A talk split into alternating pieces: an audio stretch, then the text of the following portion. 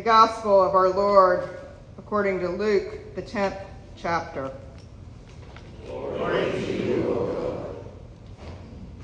Now, as Jesus and his disciples went on their way, he entered a certain village where a woman named Martha welcomed him into her home. She had a sister named Mary who sat at the Lord's feet and listened to what he was saying. But Martha was distracted by her many tasks. So she came to him and asked, Lord, do you not care that my sister has left me to do all the work by myself? Tell her then to help me. But the Lord answered her, Martha, Martha, you are worried and distracted by many things. There is need of only one thing. Mary has chosen the better part, which will not be taken away from her. The Gospel of our Lord. Praise you, Lord Christ. Please be seated.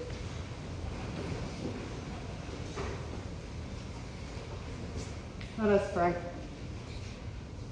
May the words of my mouth and the meditations of our hearts be acceptable in your sight, Lord, our strength and our Redeemer. Amen.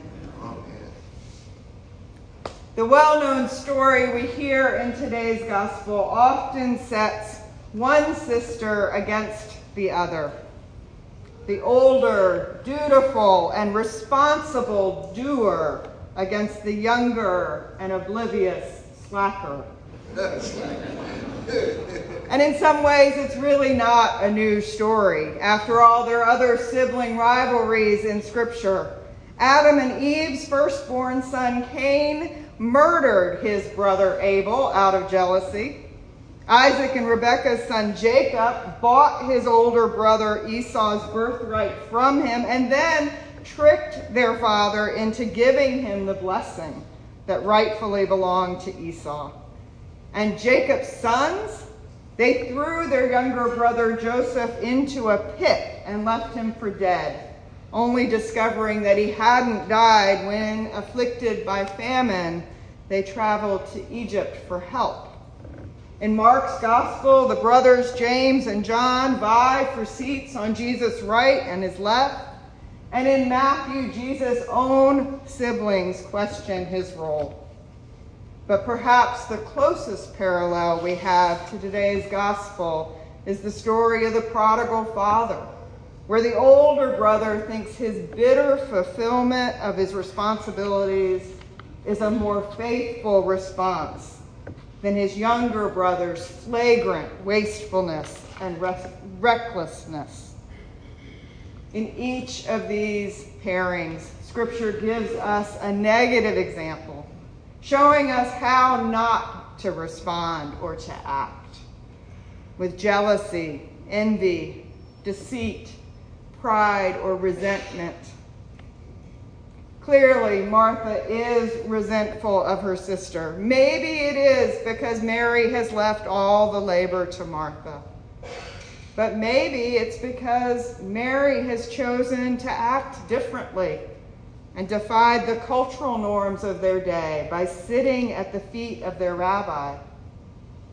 I'm reminded that when something gets under my skin, it's often because I'm afraid. My sense of security or control or worth feels threatened. So we can only guess at what's going on in Martha, that she feels so vulnerable. When she questions Jesus and asks him to admonish her sister Mary, Jesus refuses. And instead, he tells Martha, You are putting yourself into an uproar. I don't like that his response sounds so dismissive of her feelings but it does redirect her away from shaming her sister and pushes her to look at what truly has her so upset. But there's more to this story than just sibling rivalry. And there's more to it than choosing whether to be an active doer or to be a reflective listener. Following Jesus means being both. As the late theologian and preacher Fred Craddock wrote, knowing which and when is a matter of spiritual discernment. What catches my attention is how Martha's preoccupation with her tasks and her plans keeps her from spending time with Jesus and sitting at his feet. German theologian Dietrich Bonhoeffer wrote that doing independent from hearing the word fails. One thing is needful not to hear or to do, but to do both in one, to be and continue in unity with Jesus Christ. Luke says Martha welcomed Jesus into her home and then she got distracted by her many tasks. In choosing to focus on her busy work, Martha disconnects and moves away from Jesus, away from relationship, from resting in God's presence, from receiving God's word, and from soaking in God's love in choosing to focus on her tasks and what she thought was needed, Martha disregards the extraordinary opportunity of meeting Jesus face to face and spending time with him. Watching Martha, I reflect on just how easily I am distracted and pulled away from spending time with God not by the justifiable distraction of necessary work, but by mere inattention. From barking dogs, or the chime of a text message, or the intrusion of a random thought that leads down a rabbit hole. It's so easy to give importance to what is immediate, apparent, and visible, and to discount the spiritual things. C.S. Lewis once wrote in Screwtape Letters The safest road to hell is the gradual one, the gentle slope, the soft underfoot, without sudden turnings, without milestones, without signposts. But Jesus offers us another way. When he refuses to rebuke Mary for her devotion, he reorients Martha to what is needed to be in relationship with him, to sit at his feet and rest in his presence, to hear his word, and to be loved by him. And all of this is possible not because of anything that we do, nothing from our own efforts or merits, but because God loves us and extends grace to us. It's not a matter of being in the right place at the right time or choosing well. It's about recognizing we are already in God's presence and freeing ourselves to experience God's grace for us right where we are.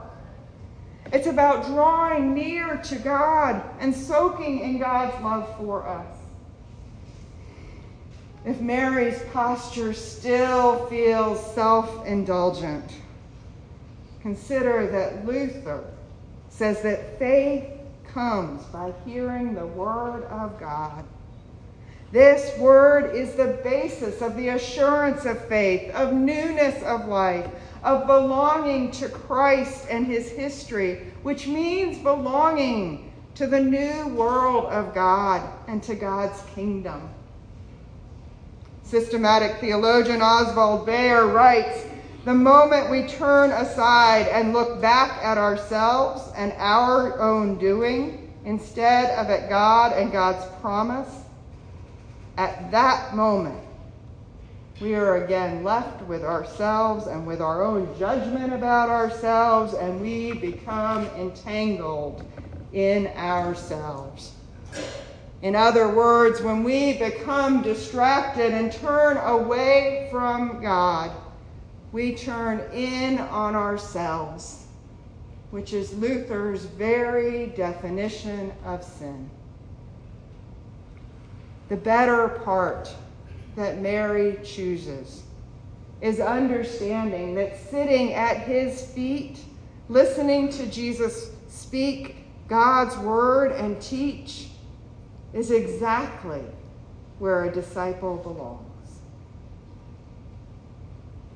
This past week was Music Week at Luther Ridge, and our younger daughter was a Music Week camper from third grade all the way through high school. And then I went to camp with confirmation students.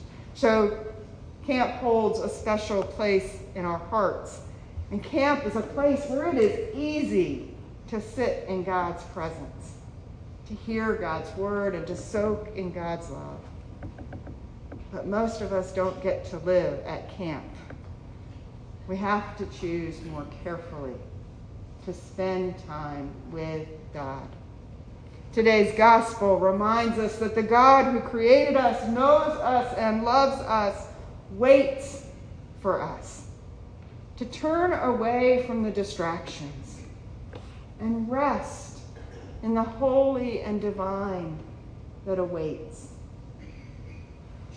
Let us pray. Good and gracious God, thank you for your Son, Jesus, whose presence with us shows your love for us.